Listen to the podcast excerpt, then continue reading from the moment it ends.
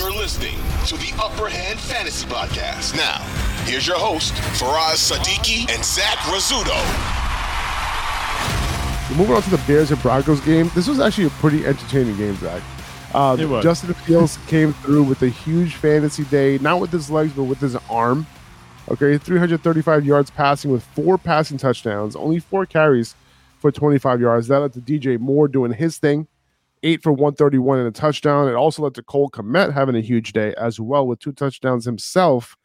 Now, Kmet had a 21% and 24% target share in week one and week two, 26% this week. Okay, so we're seeing a little bit of a trend here, right? That's enough to see, you know, where you're like, all right, well, maybe we should pick up Cole Kmet here, right?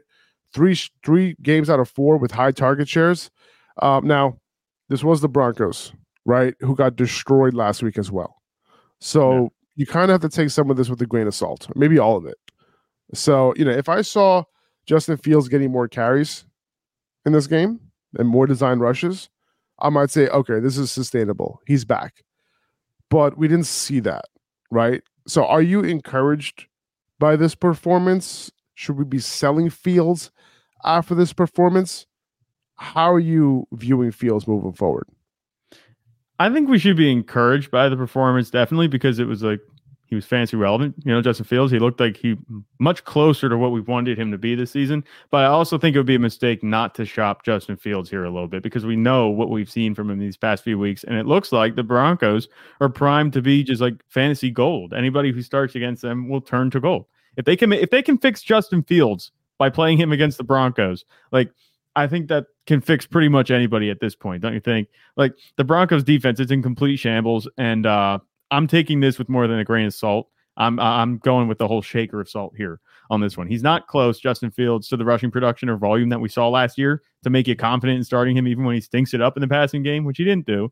But four touchdown passes will go a long way in remedy- remedying the idea that he needs the production with his legs to produce. So it's a long season. I want to say that you can hold on to Fields and hope hold out the hope that he returns to fantasy form as a QB one. But you'd be better served moving off of him if you can get a good deal back for him. Like I wouldn't just sit there and twiddle my thumbs waiting for Justin Fields to turn things around. Like at this point, you have a selling point.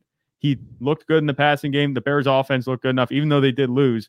I think I would definitely consider selling him. He's not like a screaming sell because I think it might be difficult to get somebody to buy in on the fact that he's going to have more performances like this. But at least you have something here that you can build on, and he can actually return some value. If you can go, if you can go get a safer quarterback, or even to pair him with somebody else that had a big week this week that isn't going to have big weeks moving forward, I'd have to look more and see who that could be that you pair him with. You can go get a higher upside quarterback and a safer quarterback at that.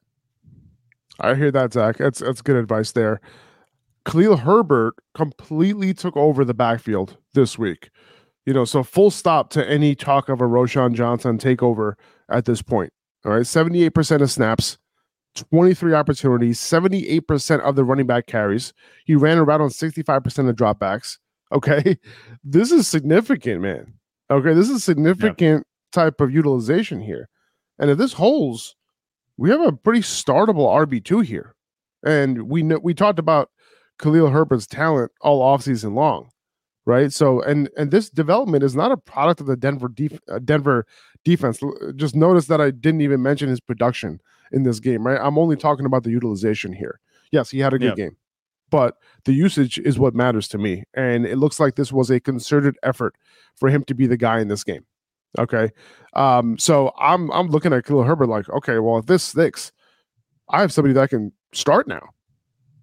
Yeah, 100%. And this is a guy that you were kind of drafting Khalil Herbert to be. You were hoping like this would be the type of usage that we would see from him, being that he was the guy that was familiar in the system that had been there. You know, they brought in D'Onta Foreman. He hasn't been in the picture since not even week one, really. And then Roschon Johnson came in. He looked good the past couple weeks. But it looks like Khalil Herbert, I think you would agree with this here, is still the best running back by far in this backfield at this point. And nothing against Roschon Johnson, but the way that they're going to use Khalil Herbert with his talent, I think it's just going to be much better overall for the team. And Khalil Herbert, you talk about the usage that he had. If he can keep anything close to this up, like you mentioned, I think when we drafted him, we were looking at him as somebody that could take on, you know, like the early down goal line role, not necessarily have all the receiving work or even most of the receiving work. You know, that wasn't really in the picture. But if you mention it, like 65% of routes, like if that can hold up, that's going to be something that it's going to be gravy that you weren't even expecting to have as part oh, yeah. of his workload in going into the season. So I'm with you here. Hopefully this holds up because I drafted him a couple leagues, hoping that he'll be able to be like a really good discount RB2. And if that holds up, he could be on his way to doing that. 100%, man. Javonte Williams ended up leaving the game with a hip injury. And but Samaje Perine isn't the clear guy moving forward, right? Jaleel McLaughlin, he's an undrafted rookie. You know, he's had some sneaky playing time over the first few weeks of the season, you know, alongside these two guys, um, Javonte and Samaje, right? Um, and he was the primary guy on early downs after Javonte got hurt in this game. Samaje ended up with a lone goal line snap. We could see both of these guys have a role if Javonte has to miss time with that hip injury. So if I had to pick one right now, it's probably Perine because I think, you know, his role as the goal line back, the passing down back on a team who will likely be trailing a lot, you know, given the way this defense has looked lately. You know, Jaleel, I think definitely has a lot of juice for sure between these two guys, right? So he's definitely in play. He should be picked up. But then, you know, you got to keep in mind that they have the Jets next week. So tough matchup. As we say that, I'm thinking about what just happened in the game, right? with right. Isaiah Pacheco with that long run. So, you know, maybe we take that into account when we're talking next week. But, you know, KC probably negative game script, right? They might drop a hundo on Denver next week at home, right?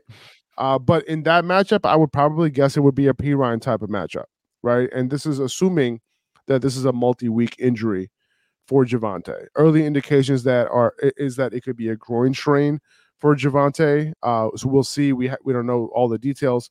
Uh, I wouldn't be spending big bucks on either of these guys. You know, given the matchups coming up and also a potential split backfield. Yeah, I, I, think at this point, if you're targeting any running back in the Broncos backfield, it would have to be for a goal line role where they're just punching in the touchdowns. You know, obviously Jaleel, McLaughlin, he had that one touchdown reception. I don't think we're going to see that a whole lot. You know, Samaje Perine, I think that if you had to pick somebody to be the goal line guy, it would be him because you just look at them as their physical profiles and you can tell who's going to make more sense at the goal line. Samaje Perine's 5'11, 230 some pounds versus uh, Jaleel McLaughlin, who's only five nine. So I think the answer there for the goal line role that you're going to get, you don't have to look very far into it. It's going to be Samaje Perine. Not only that, but he's also more experienced. And he's going to have, I think, in most cases, a larger workload in general. But Jaleel McLaughlin, I, I don't think you need to leave him on waivers, but I wouldn't break the bank either going after him either. He could have some value if he breaks out a big touchdown here or there. And the Broncos offense hasn't been that bad. So I don't think you have to worry too much about either of these guys not being able to get it done if you have to put them in your lineup as a spot start. 2400 Sports is an Audacy company.